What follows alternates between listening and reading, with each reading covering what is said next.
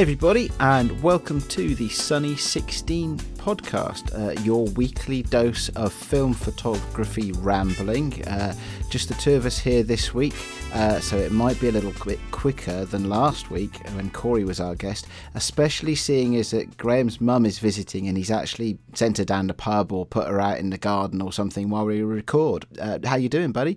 I'm doing very well, thank you. Yeah, I had to get a babysitter in to look after my mum because. Um, she did say, "Oh no, it's fine. I'll just sit there and listen whilst you record." I'm like, "No, no, you will not, because um, you don't want to hear all the terrible things I say about you that uh, Ade cuts out for me." So she's been packed off. So good, good for me. Good for you. Well, well done. Good, good, good. I was going to say good parenting. What's the opposite of parenting? Childing. Um, good... Yeah, yeah. I'm I'm a terrible son as well as a terrible father, but consistent in both of those things. okay, let's move swiftly on to something photography focused, shall we? Yar. Okay. Uh, so I went out yesterday. Uh, it is the middle of October as we record this. And in between bits of, uh, well, quite cloudy and overcast weather yesterday, I went out to shoot some autumn colour. Uh, that's colour with a U in it, of course, uh, unless and and autumn with a fall in it. For, well, I was going to say actually, unless unless you're an American listener, in which case I went to, out to shoot fall colour yesterday. Uh, as uh, yeah, we hear a lot about this sort of stuff on podcasts, of course, um, uh, at this time of year, and lots of people, lots of photographers do workshops and, and things like that. Um, I'm very very lucky in that there's a there's a place near me uh, which is called the Royal Halter. Oh, I can't even say it. The I, I don't know why they let me in, quite frankly, if I can't even say the name. It's a bit posh. It's called the Royal Horticultural Society Gardens, uh, RHS Wisley, and Wisley is a place uh, not far from me, uh, sort of on the southwest outskirts of London. Uh, beautiful place, uh, although it turned out that I think I went about two weeks too early, and I'm probably going to have to go back again because the the colours plenty of yellows uh, yesterday uh, not so many uh, reds and browns and oranges and things like that. Uh, but it's still worth a visit uh, and it's worth being there to, to spot what's looking good. And they even have a blackboard at the at the front gate which I think is brilliant. They said like what's looking good today and they send you yeah you could they can they write on that every day they change it every day and and then you get an idea of where in the garden to go which is fantastic. When i say garden i mean know it's it's it's not like your backyard it's enormous um, and uh, it has all sorts of things. They've got orchards they've got a glass house they've got a uh, a, a fir tree forest type area they got a lake i mean there's all sorts of stuff there and it's a beautiful place. And yeah so I felt, you know, out and about shooting plants and stuff. I felt like I was channeling my inner Graeme. Have you have you been shooting much, mate? Um, I've been grabbing the odd snapshot here and there. Uh, you're quite right that it's a little bit early yet. The one really good thing about my job is that I see the stuff every single day, and so I get a really good feel of how stuff's changing. And things are slowly turning, but it hasn't got into full swing yet. Um, there's lots of berries out on the trees, and the, certain trees have coloured up quite nice and early. But it's going to be another couple of weeks or so, I think, before you really, really start to see the colour. But I'm very lucky because, one, because of the gardens that I work in, there's a lot of opportunity to shoot great colour. But two, because of the area that I live in, um, I live in rural Oxfordshire, and just driving down some of the roads around here can be spectacular. There's an amazing colour. Um, I did go out for a walk in the woods uh, yesterday. However, it was at that point uh, eight o'clock at night, I think. Um, and so there may have been autumn colour. I could not tell you. It was pitch black. Um, but the thought was there, if nothing else. Um, but yeah, it's it's a great time of year to be getting out and just making the most of this spectacular scenery that's going on. What are you shooting with at the moment, Ade? Well, uh, those who have been uh, following the Twitter account and know that there's been a little bit of a discussion about what what camera sits between a Holga and a Bronica. Oh, are we trying to answer this question so we can explain that slowly and clearly to Corey because uh, he doesn't think anything exists between well, it's it's an interesting point, uh, and I don't think, and I think probably because of who I am and how I like to shoot, I'm not looking for some sort of 1920s folding camera, which probably would fit the bill. Um, yeah, what's wrong with you? Yeah, well, you know, I'm just you know a 21st century kind of guy. You know, that's that's that's how I roll. Uh, mm-hmm. But with my roll film. But hey, uh, I went out yesterday and I took the Bronica. I mean, you you can't, I can't with the, with my uh, camera collection, which you know, for the record, is nowhere as large as yours, as we all know. But uh, with my camera collection, you cannot do better for capturing uh, landscape stuff than than the Bronica that I have. It is beautiful, and of course, uh, you know, at this time of year, you have to be shooting Ektar. Well, I mean, Ektar is a great choice, but I'm going to leap in here because I know that there are lots of people listening who are already going, what, what, what? You should be shooting slide film at this time of year. You know that, right? I mean, I understand why, for convenience sake, you're shooting Ektar, but you know you should be shooting slide film, right? You should have Velvia right up the wazoo with that Bronny. Well, I probably should. I probably should, but uh, I don't. You know, I don't. Uh, I, I'm more about the capture than I am about the process. I think in a lot of these things, and uh, I I have used slide film, but I guess I probably don't feel very confident with it. I it's you know, it, you know anecdotally, legendarily, however you want to put it, um, you know, the dynamic range from a slide film uh, is is what you sacrifice for all the very vivid colours, and whilst I've tried it in the past. I don't know that I trust myself or my Bronica uh, and the meter on my Bronica uh, enough uh, to to really make that work. Uh, you should be more confident. I I've shot a roll of. Uh, I'm sure it was Velvia 100, expired Velvia 100, obviously, although that probably doesn't need to be said. It's just given at this point. But um, I shot a roll through my Bronica mm, two or three years ago now and just used the internal meter. I wasn't doing any separate metering. And that came out just fine. And there is really nothing that can compare. If you're taking pictures for the color, if that's the reason for the season, as it were, there is nothing that can compare with it. Um, I mean, just holding the slides themselves on the roll, it's amazing. I, I keep thinking I've not got that much stuff that I shot on slide, but I've got a few rolls now. I'd love to do something with this, make a a lampshade out of it or something just so I can enjoy seeing them all the time because it, it's beautiful. And yes, the latitude is it's narrow. Um, you certainly can't fudge it the way that you can with uh, something like Ektar. But if you're going out, you know, in the daytime and you're not shooting super contrasty stuff, I feel reasonably confident, trusting that it's going to do a good job. And if not now, then when? I suppose is the best question. If if, if ever there was a time to be shooting slide film, it has to be now. Yeah, I guess so. I mean, it's interesting you say about you know the the light and, and it not being too contrasty. I mean, yesterday, sadly, it was a it was lacking in contrast.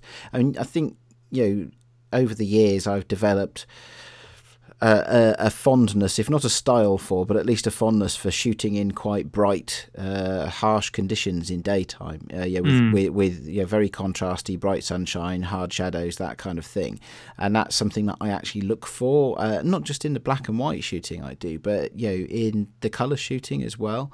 And mm. I try to play with that. Um, and uh, but yesterday, sadly, there there wasn't enough of that. I did get through uh, most of a roll of film, so I probably shot I don't know maybe ten shots uh, while I was out in the gardens. Uh, happily, yesterday uh, and today, yeah, little bits of sunshine. I was able to finish off the roll mostly in my own back garden actually, because there's a few colours starting to appear in my own back garden now but it was uh, uh, I don't know. But even so, I was still I was leaping out this morning to take photographs and finish off the roll when the sun came out and shone brightly and harshly. Um, so may I, I don't know. Uh, you're probably yeah. you're probably right. Yeah, yeah. There are any number of ways to do this, uh, but I do love shooting with Ektar, um, even when it makes people's faces go red. Uh, but I wasn't really out shooting photographs of people yesterday. Yeah, there's a couple of you know, of my kids as they were running around this place, you know. But actually, I was looking for the colours, so I'm looking forward to see what happens. I've put in the post today a roll of Ektar shot yesterday and today, uh, a couple of rolls of our Agfa Poundland film, uh, which I've been shooting out on the streets of London and uh, rounding about the place over the last couple of weeks. So, uh, give me a week or so, ten days, and I should have plenty of stuff to share. And maybe, if I'm lucky I'll get that roll of Ektar back in time to you know have a look at it and, and study it and figure out what I should be doing differently uh, when I go out in about two weeks when the trees are ready. No, that's awesome. Um, I mean, I, I suppose I haven't personally used Ektar in its most uh, optimal way because I'm trying to remember. I think so far I've only shot Ektar through pinhole cameras, um, which obviously isn't going to show it in its most punchy, contrasty way possible anyway. So I've not got the best appreciation of it from that sense. But um, you're right. I think if you if you were going to give slide film a try, you wouldn't want to be doing it in the most contrasty because it won't cope with that. Uh, you do need slightly more soft lighting. But that said, oh boy, when I'll try and remember to stick um, a couple of the pictures I took up when I last shot some slide film and didn't cross process it.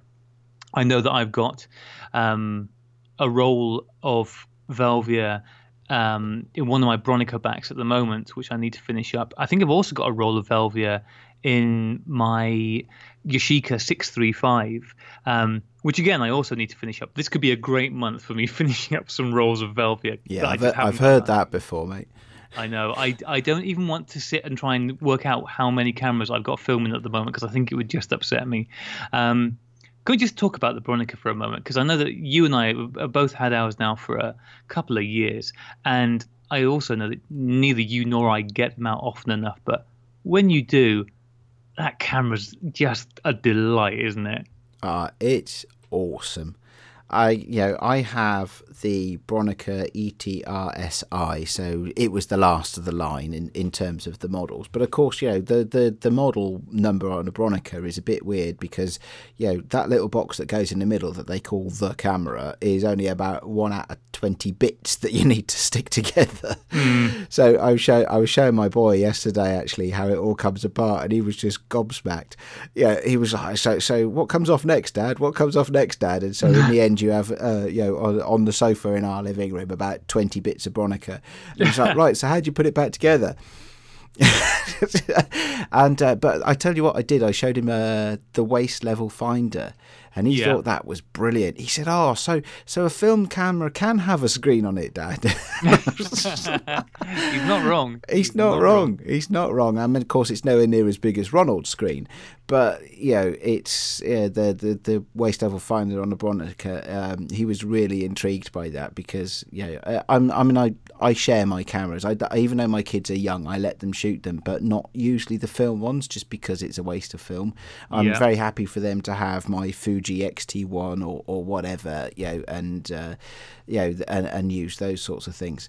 Uh, and uh, but he was really showing an interest in in the Bronica yesterday. I mean, it, it's an interesting camera, and uh, you know, and I I love it, and it's uh, and it, it is a joy to use. And do you know what? Uh, I had it over my shoulder all all day yesterday as I was walking around, and uh, it's not as heavy uh, as I had uh, remembered it to be.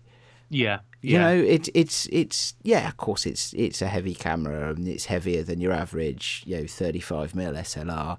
You know, it's it's probably similar in weight to a, a really professional DSLR. Not that I ever really handle anything like that, but it's it's um, you know especially if you put some big glass on it. I mean, I, I uh, usually shoot my Bronica with a 75 mm lens, uh, you know, just the the standard lens that they came with, uh, and that's just beautiful. Um, uh, and you know, I for me it has a real look. I don't think it's a Bronica look. I think it's a medium format look.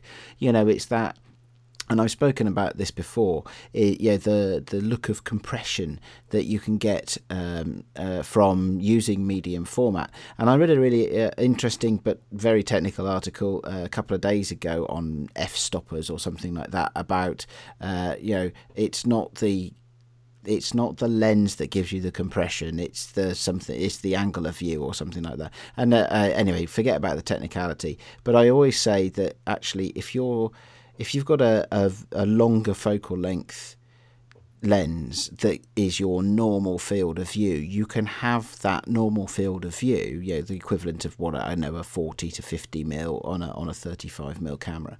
You can have that field of view uh, but you have it with a longer lens, and so because you stand further away, you get an element of compression. And for me, it it feel always feels to be a really intimate kind of a view. And yeah, I do love the Bronica, and I do wish I would shoot more with it. Yeah, it's. I think you're right about the the sort of the, the compression and the medium format feel.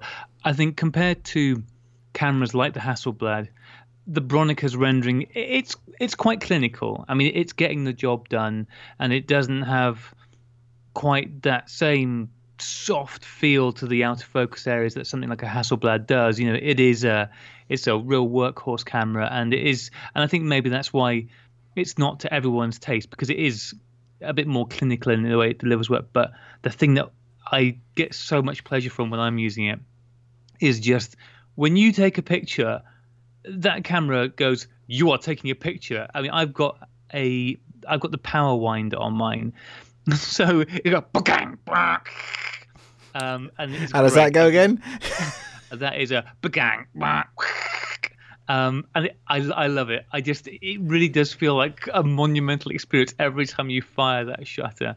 Um, and I, I love my, I, I do not use it enough. I've got two rolls of film in, I've, I've got a couple of films backs for it, and I think I've got portrait in one, which I know that I've got about one or two shots left on it. I went and tried to use it up earlier in the summer and just didn't manage to get the last couple of shots out. And I've got a roll of uh, Fuji Velvia in there as well. Um, and I just need to get and finish them both up. But yeah, they're they're cracking cameras, and for I, I, think they have gone up slightly in price since I bought mine. I was really lucky. I think I bought my camera with the power winder and uh, the AE2 viewfinder, which is the metered viewfinder that you look through like a normal SLR. Yeah, I've got that and as well. A, a, couple of film backs, although one of them turned out to be buggered, and three lenses, not the highest end of each of the lenses, but the 50 millimeter, the 75 millimeter, and the 150. Is it Ade? Yeah, uh, yeah, it is. Yeah. Yeah, I got that for 400 pounds.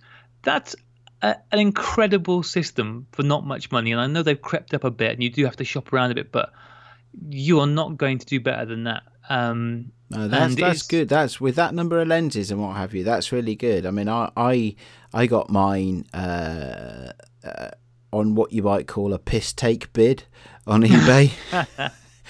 Uh, and uh, yeah, I was like, oh, yeah, yeah. I and I started doing this on a number of them, and, I, and you know, I, I was just putting um, eBay sniper you know, setups just for an, on a number of Bronicas and uh, yeah with with really low bids and one of them eventually paid off. So I got the Bronica with the 75 mm lens and it's the good one mm.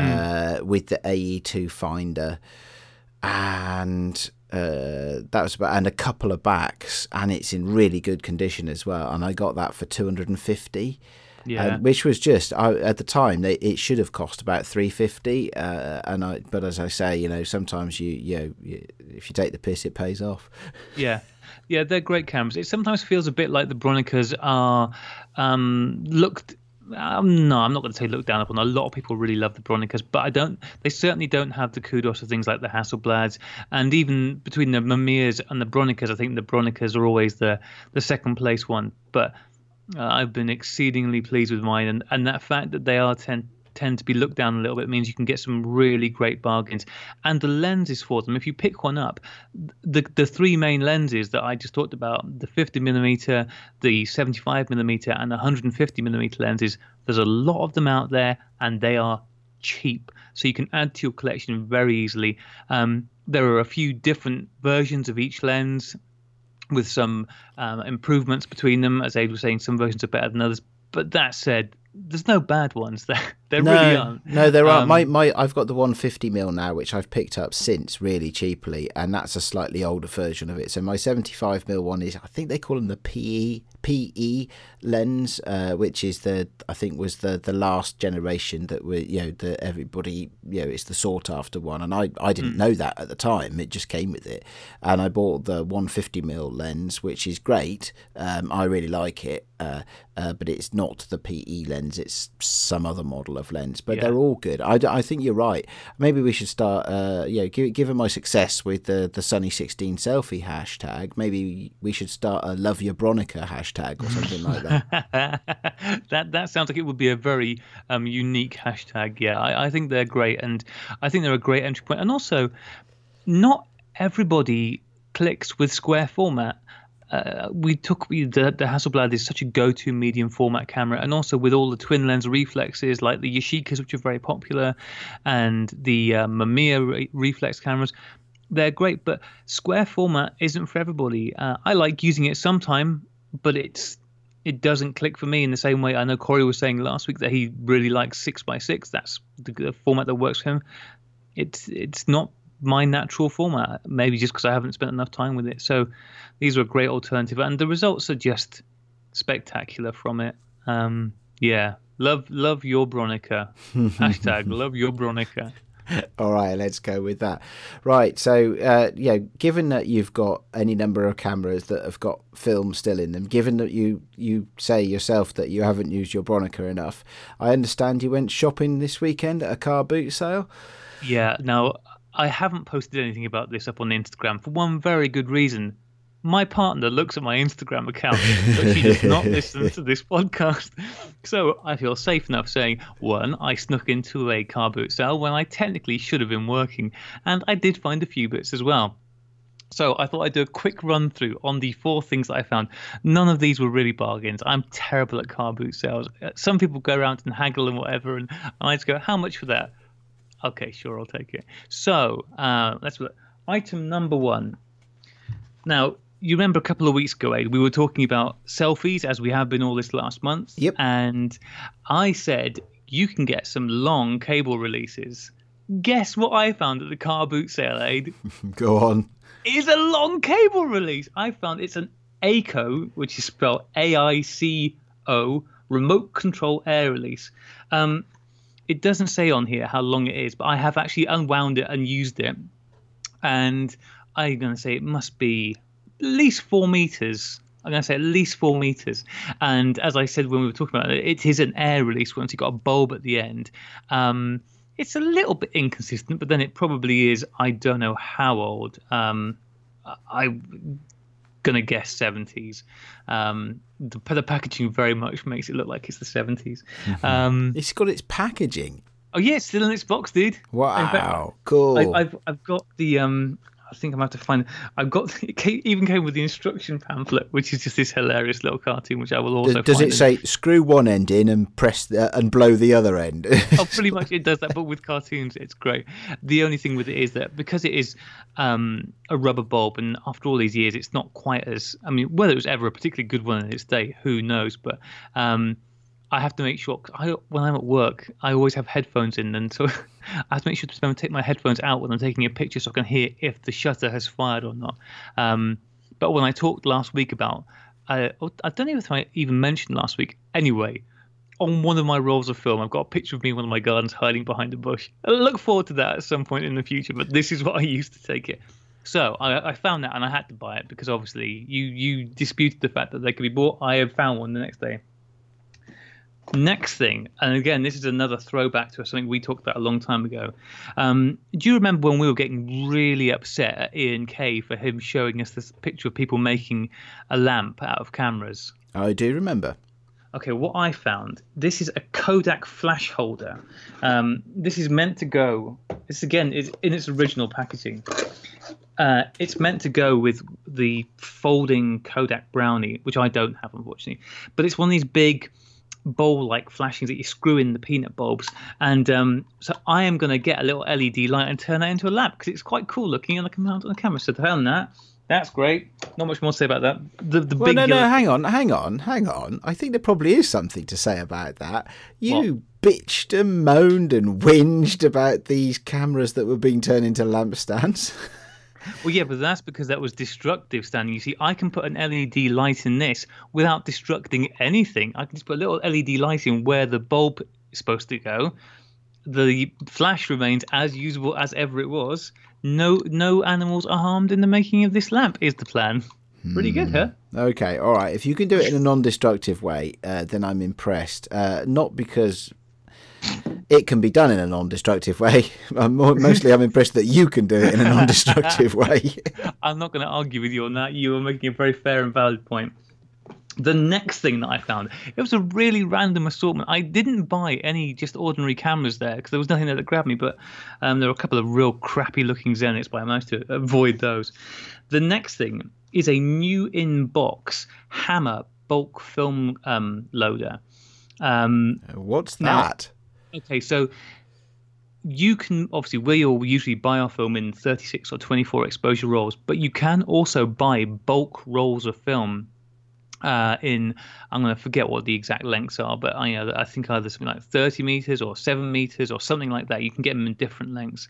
Um, you buy these bulk rolls, you load them into a bulk film loader, and then you can just roll your own film. So you get a cassette. You can either buy um, cassette specifically for it, or if you're careful when you're uh, taking your old film off and you leave yourself a bit of a leader to attach the film to, you can just use old film spools. And they are there's a huge range of films out there which you can get as bulk rolls or short bulk rolls on eBay and where have you that you can't really buy as individual films anywhere. And uh, I bought um, many years ago now a roll. It was in the secondhand darkroom supply space, which I've talked about before, and he had a roll of Ilford HP5. Now this is not Ilford HP5 Plus, which apparently came out in the early 1990s. This is Ilford HP5, so this is some old old film, and I it's a 30 meter roll of it, I think it was I bought, and I loaded it into a film loader. And you've seen some of the results of this since then. Uh, you've seen some of my vintage film shots. It has a look to it. It does um, indeed. It's quite grainy, and um, but you know, and I'm, i use it every now and again, not very often. But but the problem is, especially for somebody like myself, when you roll, I mean, it takes me long enough to get through 36 exposures. To get through 30 meters is years and years and years. so that film loader is tied up. I recently bought a seven meter roll of oh crikey, I'm gonna have to try and remember what it was now. Um, Polypan F film. So Polypan F is a black and white film, um, which is supposed to have really lovely glowy highlights and a really nice look to it. And it's a 50 ISO film, and so I bought this roll on, on um, eBay. I think I talked about it at the time because I think I was blaming somebody for it. I can't remember who. I suspect it may have been load film and subdued light. But anyway, I'd seen somebody's pictures and went, oh, I like that. And I bought a bulk film loader to use that in. Uh, I haven't actually got as far as doing that yet, but I have the things there. But again, that's then going to tie up that one. So I saw this one there, and I think I paid, I don't know, four pounds for it. But that means I can get another bulk roll of film loaded into that. And the big advantage to having a bulk film loader and bulk film is that it means you can do things like roll super short rolls of film. If you've got a new camera you want to test or something, or um, a new technique you want to try, you can just load, I don't know, 12 frames worth or six frames worth. Um, so, and the fact that you can get all sorts of different stuff um, from eBay and just you know hunting around the internet, it's admittedly, it's a lot better for somebody like myself who has the freedom to develop stuff at home. But um, yeah, it can, it can be great fun for doing more experimental stuff, uh, and it's really easy as well. The, once you've got the film loaded into the bulk film loader, which you have to do obviously in total darkness. After that, they're daylight loaders, so you put the film in, put the film canister in, and tape the leader from the bulk roll onto the exposed bit of leader that you've got left on your uh, cassette. Close the door up, wind, wind, wind, wind, wind.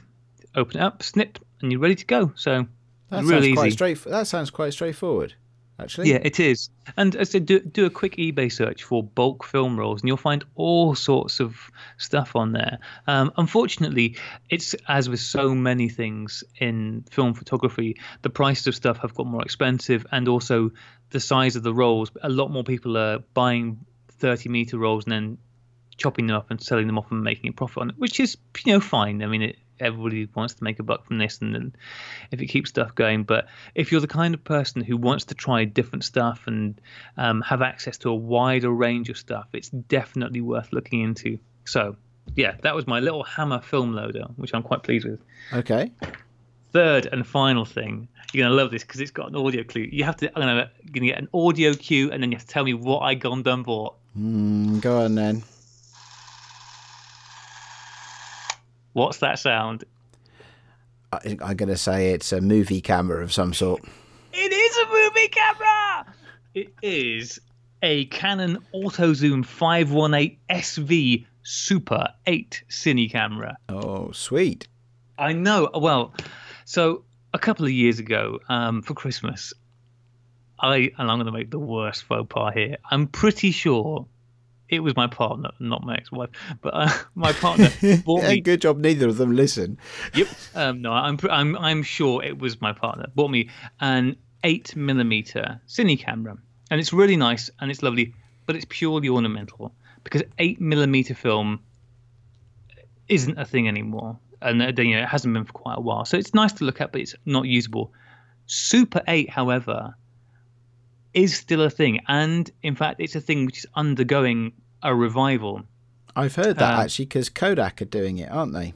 Kodak have just brought out in the last year a new Super 8 camera, which is fantastic. Um, so I've I've certainly not been seeking one out because it's not a cheap thing to get into.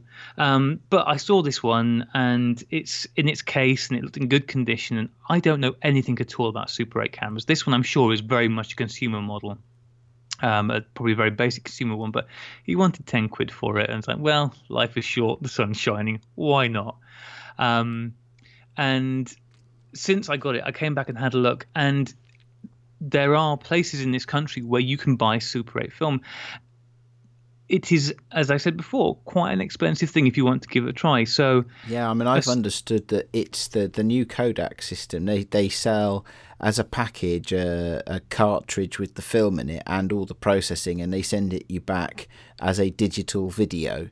Um, but all of that for a three minute film is sixty pounds. I don't. I'm, I'm probably getting that wrong, but it's quite pricey. Yeah, everything up until this week, everything I knew about them and, and what um, what resources there were available, I'd heard about through the film photography podcast because um, Michael Raso over there is very big on his film stuff and he talked about it at great length, and that was fantastic to learn from them. Um, but obviously, they're all based over in the states, and what works for them doesn't work terribly well over here. So I did some research when I got here, and there is a um, company called GaugeFilm.co.uk which offers exactly that service. They will sell you the film, and they've got a range of different films. They've got um, reversal film and negative film. Don't ask me how that works with film cams because at the moment I don't know. I'll figure this stuff out later. But they do these different films, and they've got black and white. They've got color, um, and they've got I said quite a good selection there. And they um, oh, there's a flashlight. I think I have lightning going on here. Eh? That's exciting. Um, and it wasn't actually quite as expensive as I thought. I mean, it's not cheap, but it was fifty-one between fifty and sixty pounds, but more towards the fifty end of it to buy the film, to send it back and get it scanned, and then they'll send you. I think you send it back to them with the USB stick, and then they do it.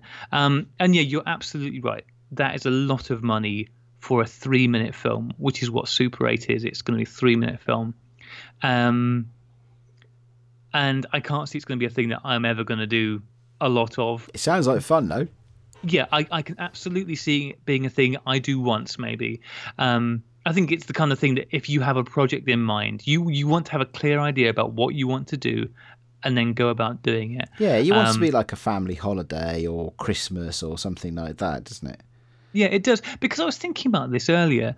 We we talk a lot about how taking photographs on phones, you know, a lot of the time they don't go anywhere, or you know they're just on there, and maybe you share them somewhere, and maybe you, you know, perhaps one day get them printed, but that's exceedingly unlikely. But that is multiplied by a factor of I don't know how many for videos you make. It's so easy to make a video on our phone, and then that's they never see the light of day anywhere. We're never doing anything with them. I've taken countless videos of my kids over the years, and at best they make it to my computer, but more often than not, when the phone dies, they go with it two years later.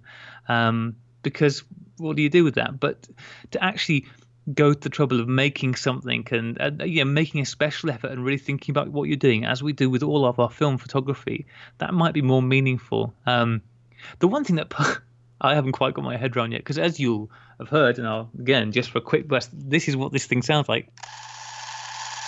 It's um, it's not quiet, especially when I bang it against the pop stand. Um, now, obviously, this is just recording video; it's not recording any sound. But you have something to record sound in the general area, and surely the only sound you're going to hear in your film is yeah, the, the whir of the film.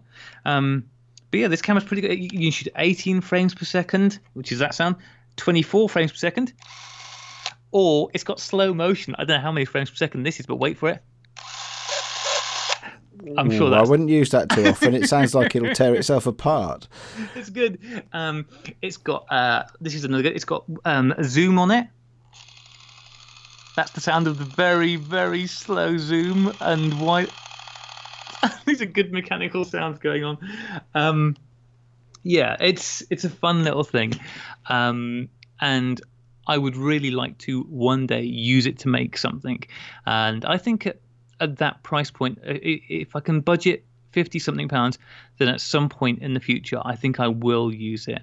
But it will be, as I said, maybe it'll be for a family holiday or um, some specific project. Um, but yeah, I am quite keen to give that a go. So, as you can see, quite a diverse haul from my car boot visit. Um, I was quite quite pleased when I got back home. Well, a lot of, what a lot of weird stuff. Yeah, well, absolutely. Yeah, yeah, and well done. Some good some good stuff there. And I tell you what, look, I, I look forward to seeing uh, a real film movie that you've made of, of whatever the project is, which actually is a pretty good segue uh, because uh, just after this short break, you're going to tell us about making darkroom prints for your camera club. Oh, yeah, that was a real triumph as well. All right, fair enough.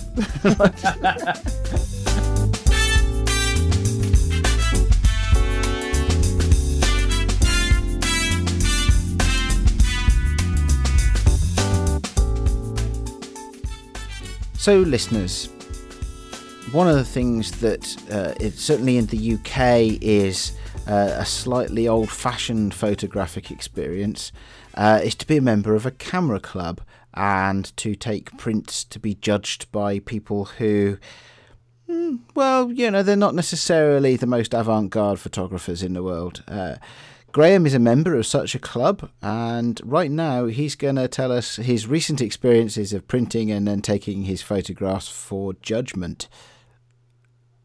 Yeah, I, I first off, I want to give a, a, big shout out to the Windrush Valley Camera Club Massive. What up, my Windrush Massive? Um, there is literally no way that any of these people will ever listen to this podcast. Well, not after my introduction.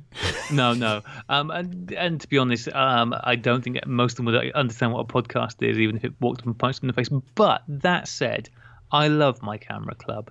It's a really nice small camera club, and I joined up. I don't know, must be getting for a couple of years ago now, uh, because at the time I, I I wanted to get more conversations about photography and just I don't know to get involved with people who had the same hobby, and it's been great for that. They're just a really nice group of people. They do not take it too seriously at all, um, and it's just and after the judging every month, they have tea and biscuits. So result, um, and the format is that they give us this list of topics at the beginning of every year or the beginning of every season saying, okay, this month this is the challenge and so on and so forth. And you shoot pictures throughout the year and get them all ready and turn up with them. And then some outside judge comes and looks at them and says he doesn't like mine and then moves on to the other people says he likes them a lot more. And um, I get very upset about it. Um, and um, but no it's good fun. And one of the big advantages of joining this camera club is that it has encouraged me to print a lot more stuff. Now, up until the beginning of this year, that was getting prints made digitally. I, I don't have a printer at home, but I would send stuff off to the uh, lab. I used DS Color um, photo labs or whatever they're called, DS Color. For getting my prints done. They're always really good quality and really good turnaround time, and I've never been disappointed with what I've had back from them. Um, because I wasn't printing off any of my pictures. Uh, I was never getting anything done. I was taking lots of shots, you know, both digital and film, and never doing anything with any of them. And so the Camera Club, because there's a minimum order, and oh, no, actually, it's not minimum order, but because the postage is quite expensive, more expensive than the prints are, it always encouraged me to print off a load of stuff um, more than I needed just the Camera Club. So that was the big benefit. And now it's encouraging me to do stuff in the darkroom as well. So it got to the beginning of uh, last week. Son of a prints yeah so um so i haven't been keeping up to date with getting prints done or indeed taking the photos for these assignments for the most part um and it got to the beginning of last week and i needed three prints for the assignment and the challenge this month was people so it's a really nice broad subject and actually in the last year i've taken some pictures of people unfortunately i took pictures over at the the bike gathering and pictures of family and in general. So there was stuff out there to take shots of, but I did not have enough time to get prints ordered or indeed the desire to do so. So I jumped into the darkroom and thought, okay, I'm just going to run off three prints of, competition um, standard. Of my competition standard, my competition standard. What you have to understand is that my standard is very, very low. Um, I have only been using the darkroom to make prints for a few months now. I think I started, I can't remember, April, something like that. I've had the stuff for way longer than that, but only actually started this year. And I've only made prints a handful of times, if that, at this point. So I am an absolute beginner.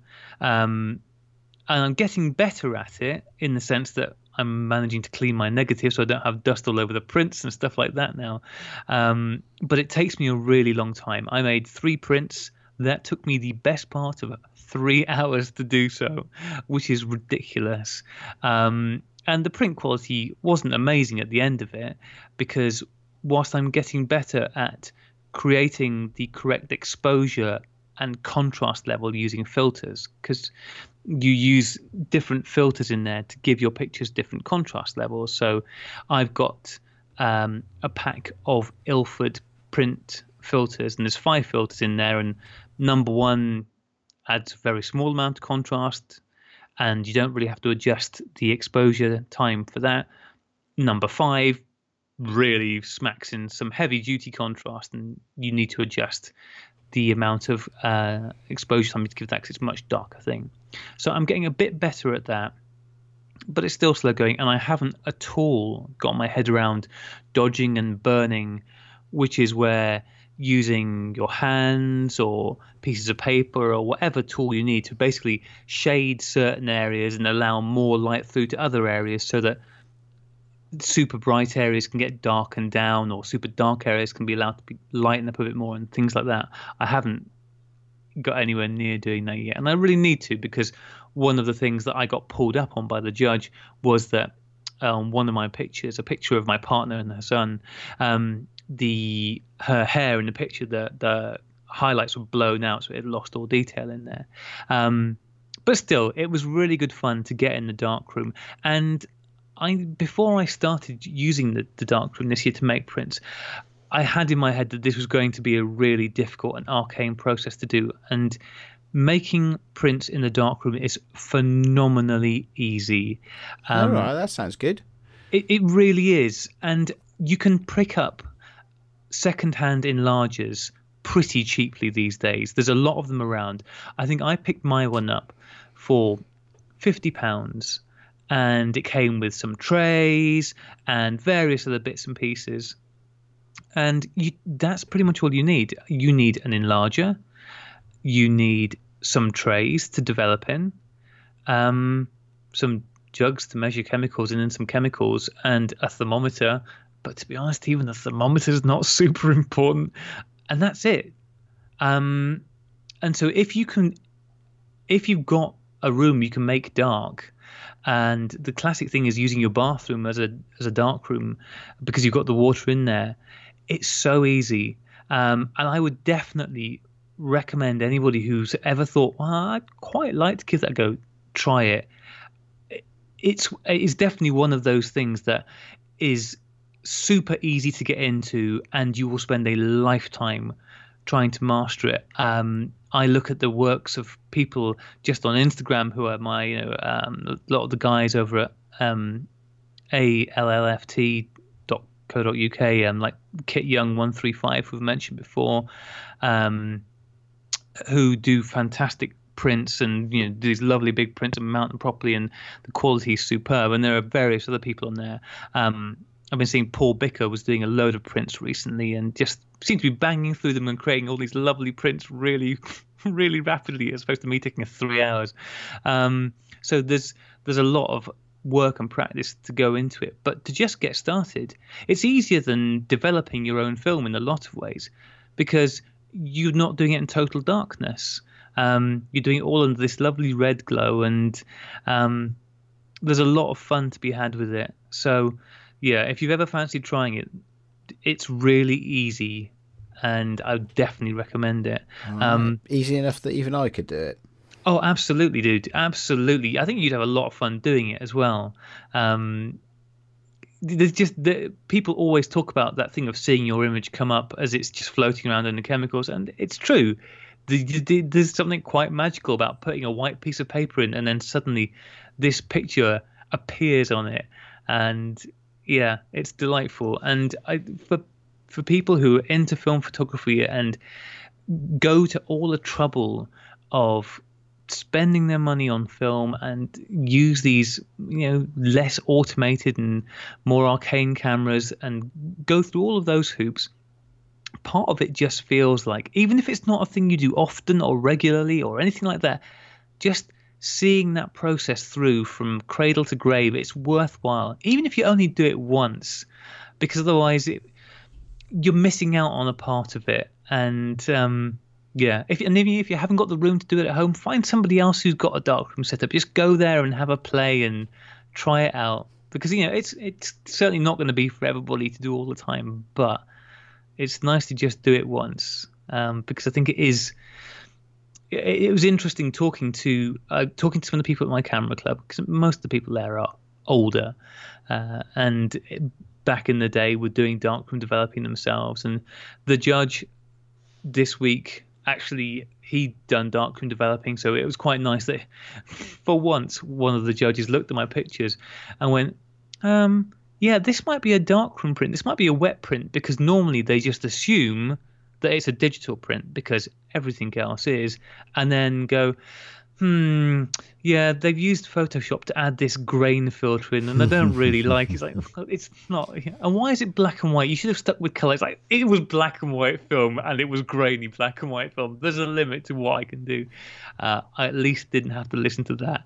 Um, so, yeah, it, it, was fun, and um, it's just. Uh, there is something motivational about going to a camera club. It, it does give me a reason to at least try and have prints made every month. Uh, I'm in a. Uh, I, I need your advice for the next one I because the next assignment I have, the next challenge in a month's time that I have taken no pictures for, is portraits, posed portraits, in natural light with a reflector. Oh, with a reflector? It's with a bit specific. Yeah, I know. Last year, the guy gets said, "Oh, just natural light portraits." Right. And this year, we doubled down on it, and I, oof, so, hmm. so I'll be coming to you to pick your brains on that one because um, running out of natural light as well at this time of year. I've well, yeah, that's a good point. Late. Not a lot of it about. Uh, yeah, get some Delta thirty two hundred out for that one. Okay, yeah, good idea. All right. Well, Atch, so yeah, sounds like the message from there is join a camera club and, and print some stuff in a dark room, which is not usually the sort of message you hear on photography podcasts, but definitely there's something in it. And and you know we all do. Yeah, we we've said any number of times we we do this pro this project, this podcast, whatever uh, this podcast because of the connection it gives us, uh, know, in, in this case to uh, people all over the world. And actually, we're going to uh, talk about the Sunny 16 selfie uh, challenge uh, in in just a moment. Uh, but you know, if you've got a bunch of people you can meet face to face with locally, um, who have differing views of what constitutes photography, uh, it sounds like there's a conversation to have. Yeah, absolutely. It's just it's nice to go and be with people who have a similar interest, and also it's good. There's this thing that I think we, you know, it's talked about and we kind of know about with social media that we will follow people who are interested in the same things, and like with Instagram, we're going to follow accounts that have aesthetics that appeal to us, and so you end up in quite a little bubble of things that you already agree with. And the great thing about going to a, a, camera club or a group, or I mean, I know that you know Meetup.com has all sorts of groups all around the world. Um, that there are going to be all sorts of people there who have all sorts of different ideas, and I love going there and just looking at what how everybody else has interpreted the pictures and getting ideas from them, and just seeing how other people see the world in a way that I wouldn't see on Instagram because, you know, for a start, most of these people are barely know what computer is, let alone what Instagram is. um, so you're just seeing a different viewpoint. But yeah, I think there's a lot of value to getting out and catching up with a group of people in real life to share your work with and get feedback and to be exposed to other people's stuff. Uh, Instagram, Flickr, all of these places are great for doing that, but there's nothing quite like real human on human interaction. Okay.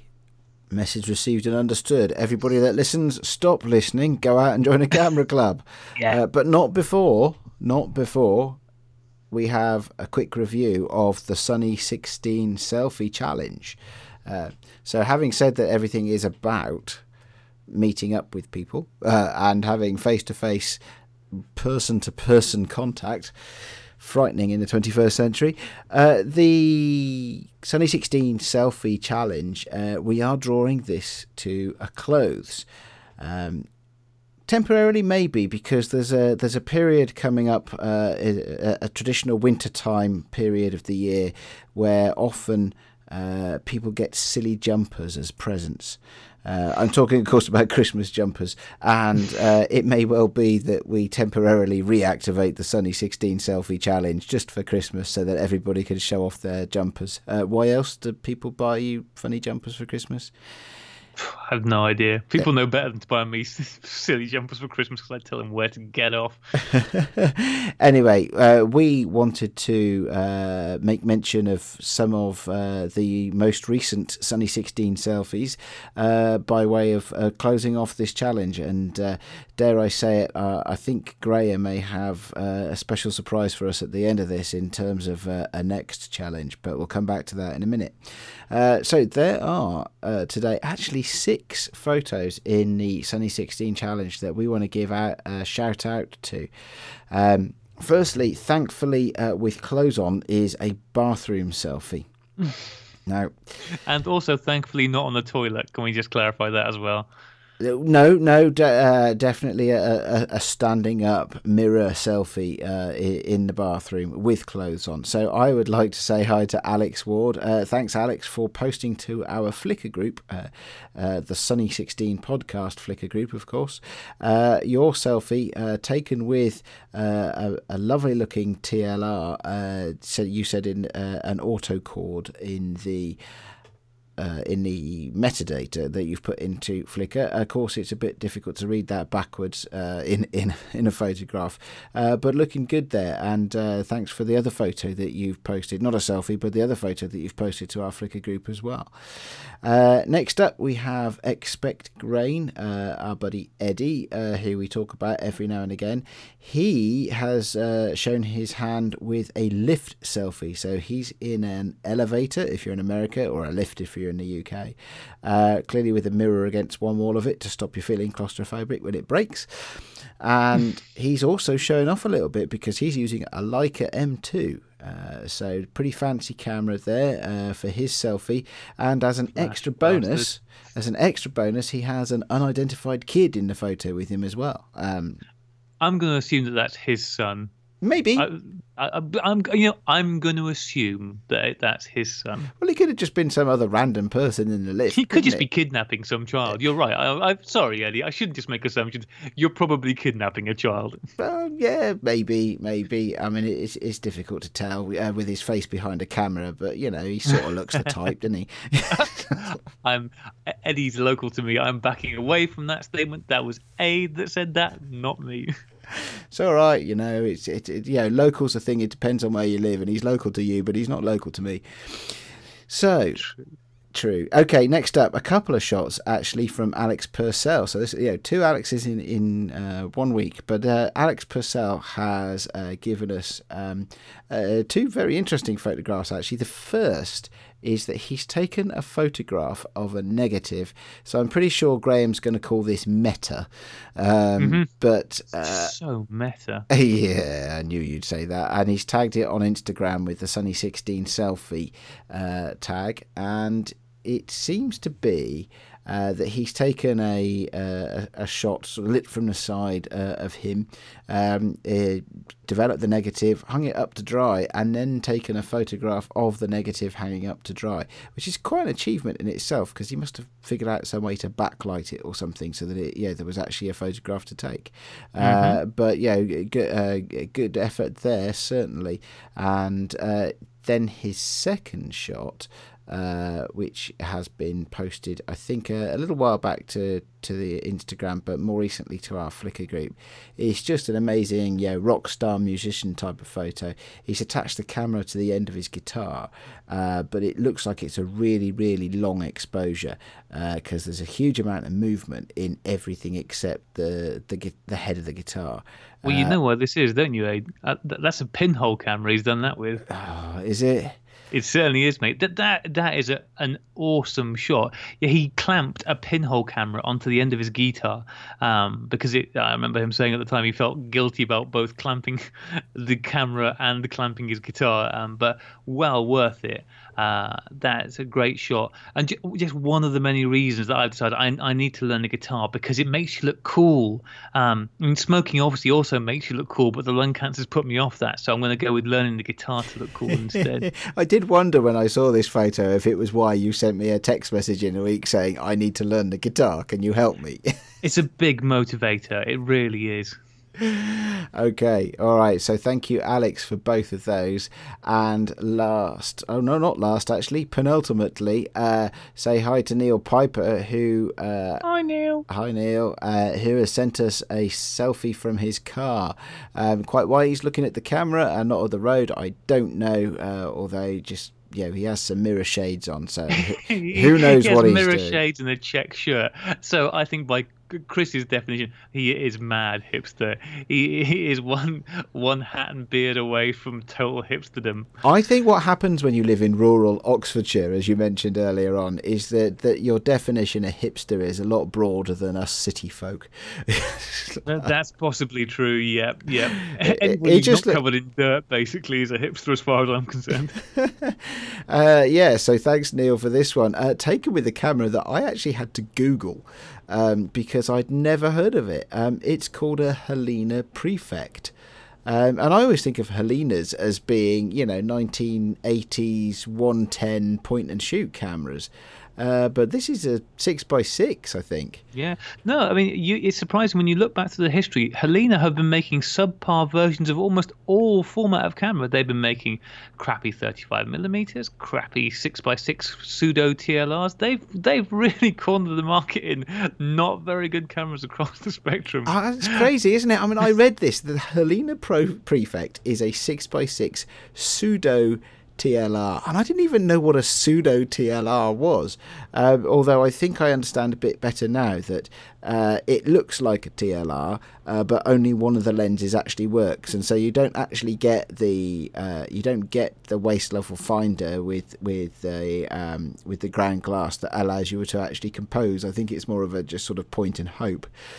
Yeah, the the, the main difference is because I've got um, a Kodak um, Duaflex, I think it's called, which is the same kind of deal, uh, although it's much more. The the difference between a TLR and a pseudo TLR, in short, is that on a TLR, a twin lens reflex, you're looking down to the top. onto a mirror that then looks out through the top lens, and you have a ground glass focusing screen. And when you focus the lenses, it moves both the top and the bottom lens so you can focus properly. Um, with a pseudo TLR, the top lens is fixed. You have a mirror that looks straight out through it, but there's no focusing screen, as you said, Ade. And any focusing that you can do with the bottom lens, so they may have, you know, very basic people, trees, person settings on it, or there may not even be that. But I think on the Halina, I think you can do some focusing on it. It may be zone focusing, or uh, it may have the measurements on it, but that isn't affecting the top lens at all. So you can't see whether you're in focus or not, but you can at least see whether you're framing up the image. Beats me. But it was a great great uh, great selfie from Neil. And then last but definitely not least, uh, we've got to mention Corey, our guest from last week, who has posted yet another uh, pinhole selfie. Uh, this one, though, must have taken quite a while to do because it's indoors for one thing, and I can't mm-hmm. imagine you get particularly quick pinhole exposures indoors. No, uh, no but it seems to be one of the uh, the inside of his house, and he's he's put onto the Instagram. Uh, there are four people in this picture. Can you how many can you find? And he's clearly taking the picture and is sat quite still on the couch, so that's okay. But there are other people, hopefully not ghosts, uh, hopefully members of his actual living family, uh, who are in the picture almost as shadows because they haven't sat still long enough to uh, for the camera to pick them up. So yeah, all in all, do you know what, mate? I am super super pleased I know you just did this on the fly and said everybody go out take some selfies, but I'm really pleased and want to say thank you to everybody that's participated uh, and all the different things. I mean, we've had a huge range of different approaches to this. You know, some instax from me, some you know uh, unhelpful shirt off shots from you, uh, and then and then and then some you know quite you know some quite artistic stuff. And I just want to say thanks to everybody that's uh, participated. Yeah, it's been really good fun. I have still got. I, I, was talking to you before we got on the, the um, show recording that I am in the really frustrating situation at the moment where I have got several cameras with mm, two thirds to three quarters of a used film in them that I really just need to start finishing some of these up because it's going to hit like a blooming cascade and then I'm going to have a million shots to try and deal with.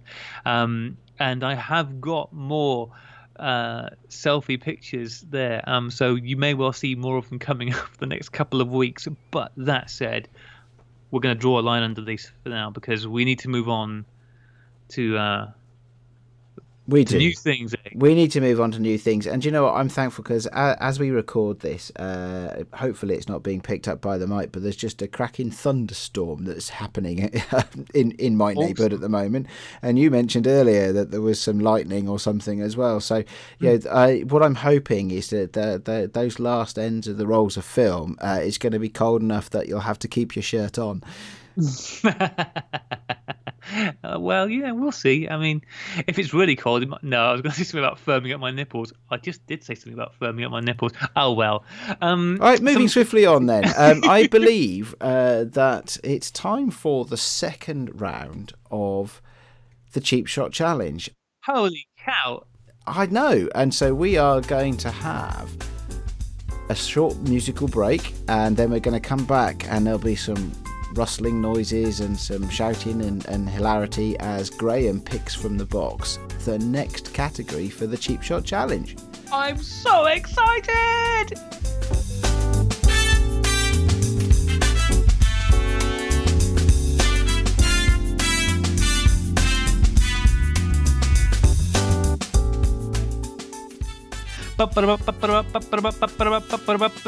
Breaking news! It's round two of the Cheap Shots Challenge! Hooray! Yay!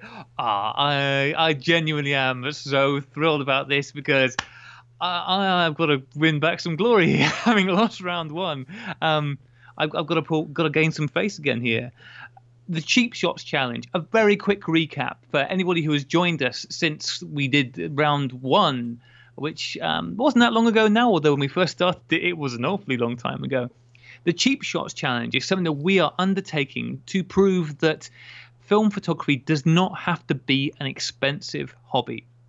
It can be done on the cheap, and to show this, what we want everyone to do is to go out, find the camera for well, the original budget was 20 English pounds or whatever that converts to in your native currency, whether it's dollars, yen, rupees, rubles, krona, euros, whatever it may be. Um, 20 pounds. And you can't use a camera that you've already got. You have to go and find one. Um, and the 20 pounds originally was to cover a camera and some film.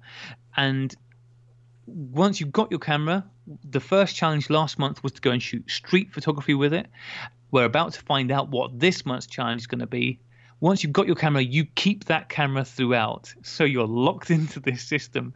So uh, obviously, Ade and I, we both got our cameras for last month, and quite a few other people did as well.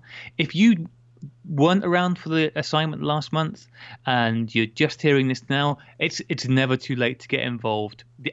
Just jump on in. You get that budget of twenty pounds to buy a film and some camera. Um, we're gonna have to set a, a budget. Fil- a for, film and some camera. A film and some camera. A yeah. film and some camera for twenty pounds. Although it is worth saying that since we originally conceived of the rules of this game, uh, the the sterling has crashed somewhat spectacularly. So it worked out at something like you know thirty dollars US or something like that. Just yeah, we're we're fairly relaxed about this thing. We're more keen that people participate than uh, than stick to the rules. Uh, but no going out and buying Leicas, please, because that's cheating somewhat. Yeah, absolutely. Now, um, obviously we're going to need to set a budget again for the revisit now. Um, I think probably the easiest way of doing this, rather than setting a fiscal budget, is to say you can buy a roll of film, a new roll of film for your camera, or in the case of people like Cole Miller, who bought a Polaroid camera, we will allow you to get a new pack of film because that's going to cost you £15 or more. Um, so buy a roll of film. If and if you want to buy a cheap accessory, uh, actually, let's should we set an accessory budget, Ade? Oh, this is getting to be the expensive shots challenge, but yeah, let's. Well, no, no, it. no. I'm going to say uh, by uh, by accessory, I mean you can spend up up to five quid on an accessory if it helps with this budget. So what's that like a battery or something? yeah, yeah, exactly. A, a, roll of tin foil if that helps. Um, so yes, if you already have your camera for a cheap shots challenge, buy yourself a roll of film. Uh, not an expensive roll of film, no. Uh, let's say a, a maximum of I don't know. I, the film varies too much in cost. Just don't go buying any super expensive film. You you get the idea. Let's keep this cheap. And uh, if you want to buy yourself a cheap yellow filter or whatever it may be, something for under five quid, then we'll, we'll allow that as well. But now we need to find out what the next challenge is going to be. So I have with me the Holga box of choice. Um, for those who don't remember, the categories were originally chosen from the list of photo categories on the 500px website. So if you want to see what a full list of the categories in this box are, go to 500px and just use their drop down menu. The only one that isn't in this box is nude photography because um, Ade made me take it out because he was worried that I, you know, get my selfies on the go for that. So I'm gonna reach into the box I mean, we've got a lot of lovely autumn colour at the moment. That'll be good. Um, let's see what we've got. Oh, I'm, I'm okay. Okay, here we go. Yeah. Are you ready, Ade? No, but do it anyway. okay, the, the subject for round two of the cheap shots challenge is animals or wildlife. That's animals slash wildlife. Oh, blooming heck. Yay! Okay. okay well, that's pretty cool. So, a, a, lot of people have got pets. Um, so, you know, Neither of, of uh, us do, though. nope, nope. But uh, fortunately, my uh, partner and my boys both have pets. Um, zoo animals. Are you, are you great at going out and doing nature photography, birds, stuff like that? Um, we know you know Alex has been out taking pictures of ponies up on the mountains lately, so he's he's already going to be fine. It's it's I don't think it's either of our strong suit, but at the same time, I don't think it's devastating for either of us either. I mean, I think your little 110 is going to be at least you know it can it can do this i'm not going to be out birding though i don't think with a 24 millimeter lens if you look very closely with this microphone, that one spot there is an eagle. So, yeah, yeah, you're right. That might not be perfect for that. Um, but wildlife is so animals or wildlife. Does it have to be animal wildlife or can it be something else? Like, I, I would love to know what, what another definition of wildlife. Well, like a plant be. or something. I don't know. No, that's no. Or a bug. or a bug. Does a bug count? Okay, yeah, bugs count. We will allow bugs. Bugs will count. Um, yeah, anything that is living that is not a plant. I think. Yeah, bugs, fishies, birds, cows, dogs, cows. smaller dogs. bigger dogs. Cows are really interesting, aren't they? Yeah. um, gnus, emus, shrews. I can't think of anything else that ends in oo. You've but, done pretty uh, well so far. Actually, I'm impressed. Um, so I very much looking forward to seeing what we get from this. Um, because yeah, it's a it's a hard shift from street photography last time, but uh, I think on the bright side, uh, getting to a time of year where there's less light and it's hard to get out and about and take pictures just out in the world, something like this could give people the opportunity to really, you know, if they have got pets at home or access to local animals. I'm hopefully going to be going to a stable in the next week or so to go and look at this racehorse I might be buying. Don't ask, it's a long story. you might um, be buying a racehorse. well, not exactly a racehorse, a point to point. Uh, you know what? You're best left soonest mended.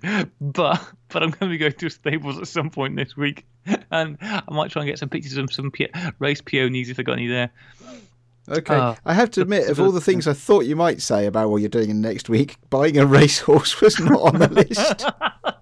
oh, you know me. I got monies to burn. Clearly. okay, I did. Does your Bentley have a tow bar? Yeah, yeah, yeah, it does. Yeah, and a roof rack. It's great. Uh, You're going to put a racehorse on a roof rack on a Bentley? Yeah, yeah. Classy. just how yeah. you country folk roll, isn't it? yeah, yeah, exactly. This is what it's like in rural Oxfordshire, baby. Um, dear, oh dear, oh dear. We are probably going to be looking to run this until uh, this famous last words after the last one ran and ran. But this, when's this show going to come out? Ade, remind me. It's only a few days' time, isn't it? So. Uh, yeah, uh, yes, it'll be the 19th of October this show comes okay, out. 19th of October. So let's run this, let's say, to the end of November gives us plenty of time, and then we can switch it up for Christmas time. Um, good luck, everybody. Uh, if you hashtag your pictures with Cheap Shots Challenge and um, at us if you're using it Instagram or dump them in the Flickr our group on Flickr, which is the Sunny 16 group on Flickr. Um, is it Sunny 16 photo? I can't remember what it is now. It's Sunny 16 podcast. Sunny 16 podcast. Uh, well, let's do the shout outs. Uh, Sunny 16 podcast on Instagram, Twitter, Instagram, Instagram. Interflora. In, yeah, in, yes, we uh, yes. If you want to send us flowers, uh, Instagram, Twitter, Flickr, all Sunny 16 podcast the other place uh, you can share photographs and talk about what you're up to with these is the Pixelated Photographer forums. Um, we've already got a cheap shots challenge thread up there, but we will probably start a round two thread up there as well. Um, and that's a great place to put pictures and also just to chat about what you're going to do and what you are doing and, and what cameras you're using. And if you've if you're buying a camera for it this time around because you missed out first time, get on there and tell us about it. We're really looking forward to hearing what people get up to. Wildlife it is then. Excellent. Yeah. Uh, good choice. I think, uh, yeah, blimey. How am I going to do that with a 110 point and shoot camera? Although I guess you've also got a trouble because I think you've got you've bought the slowest camera in the world, haven't you? So um, you're you're probably going to take blurry shots of, of wildlife. I'm going to be going for some higher speed film this time than last time. I think that's fairly safe to say. I don't even have that opportunity. Okay. All right. Well, good luck, everybody. Uh, it's yeah going to be interesting stuff, which uh, brings us uh, pretty close to the end of this particular show. Uh, just a few shout outs. Um, I mentioned earlier on that I went to the Royal Horticultural Society's garden at Wisley uh, yesterday uh, to have a look at the autumn colours, uh, although I'll probably need to go back in two weeks' time. I know that Dave off at the forums was uh, thinking about going to Westonbirt Arboretum as well, which is in, uh, believe it or not, in the west of England, which would give him some access to colours as well. Is there a, an Oxfordshire equivalent, Graeme, or is it just all of Oxfordshire? Uh, there are there's a place called Batsford Arboretum, which isn't far away. Uh, as you mentioned, is probably one of the closest really big places to us. It's um, just down outside Chippenham, isn't it? Uh, so it's yeah, it's something down, like that. I haven't been yeah, there since I was about nine years old. So not far off the M4, sort of down Chippenham, Bristol way, um, and that is beautiful. It has fantastic autumn colours. So if you're in um, this part of the world and want to go and see somewhere, but yeah, a little bit later, um, they also it's just a quick mention with Western, but later on in the year they also light the place up for. Um, around. I guess they do it around fireworks night around there, but they have all sorts of lights and you can go and do nighttime walks around there, and um, quite good to go and take different kind of pictures. Actually, it's probably in the run up to Christmas, between uh, firework night and Christmas. So oh, that something like else could be fun. Yeah, yeah, quite good if you want to do some nighttime photography and stuff like that. I've been around there, uh, not with film cameras, only with digital, but um, yeah, it's quite a nice, fun experience. Okay, excellent. And uh, so, for another shout out, uh, somebody that you would like to uh, mention, and I'll probably crucify the name for which I apologise profusely, uh, but Lucas Gallos. Yeah, uh, Lucas Gallos is proof that there are some people out there who do use Facebook. Lucas got in touch with me on Facebook just to say hello. Um, I think he started listening to the podcast. I think he started episode one. It seems highly unlikely he's going to make it to episode 20, but if he does, he definitely deserves a shout out. Um, Lucas is also on Instagram, though, and uh, I had a look at his stuff. He's based over in Vienna. Ade, put a pin in that map. We've got a listener in Vienna. Cool. Um, and uh, yeah, he's just a lot of black and white pictures uh, around the city and public gatherings and stuff like that. Just, uh, I really love shots that give me an insight into a different part of the country, a different part of the world rather. And uh, yeah, it's all really nice stuff. So definitely worth a look at. And um, thank you very much, Lucas, to becoming our first continental European listener that we are aware of. I don't know anything in what do they speak in Vienna? I believe it's German. Uh, although I I understand that there are uh, what you'd call dialects as well. The other person or the other group that I just want to give a quick mention to again, which I mentioned earlier, is gagefilm.co.uk. They are the people that are doing the Super 8 and they also do 16 millimeter film uh, sales and developing and scanning just because they look like a really cool group and reading their website um, which uh, at least on the phone wasn't perhaps the most fancy of websites but they are really keen to promote the media um, sell films going forward and really make super 8 into a a product and a medium that has a life ahead of it and i think that's great. And um, so if you're in the uk and you have any interest in that check those guys out they okay. seem awesome. Sounds good to me. Sounds good to me. Now, and I believe uh, a little birdie told me before we started the recording that we have an iTunes review. yes, we do. We have another iTunes review. Thank you very much. Um, and I think you've actually got who the iTunes review is from, don't you, Ade? Uh, yes. Uh, somebody uh, whose name is I, as in the uh, the I that you see with I hate FB. What do you think FB stands for? No idea. No idea at all. It could could be literally anything, couldn't it? Could be, could be. I have, yeah, could, yeah anything you like. uh, we're, but we're pretty sure it's Facebook, right? Oh, I couldn't possibly say. Don't think I'm stupid enough to go up against Facebook, do you? oh, I am because I hate Facebook. Anyway, thank you very much. Um, I hate Facebook. I I hate FB. Oh God, it might not be that, and then we'll feel terrible. It might be somebody B. It might Frank Butcher from EastEnders. It, that might be it. It might be I hate Frank Butcher. Um, although it's the US iTunes store, so that seems unlikely. Um, thank you very much. It is hugely appreciated uh, whenever anybody takes the time to do that. So thank you. Excellent. All right. Well, I think that brings us to the end of today's show. Uh, thank you, everybody, for listening. Uh, thank you to Chris, uh, Pixelated Photographer, uh, for hosting the longer form conversations uh, that spawn from this podcast and uh, for helping us with tech support. thanks to Bill Owens for the show notes.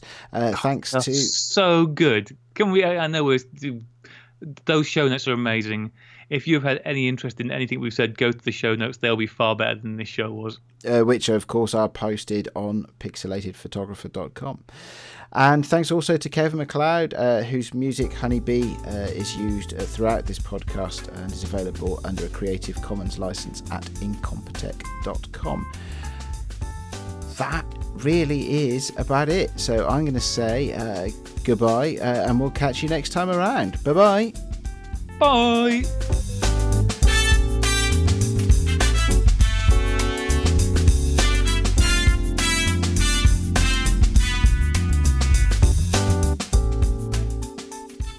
Oh, I can go and refill my vodka glass now. I've finished it all. Right, and I'm going to study which countries in Europe speak which languages.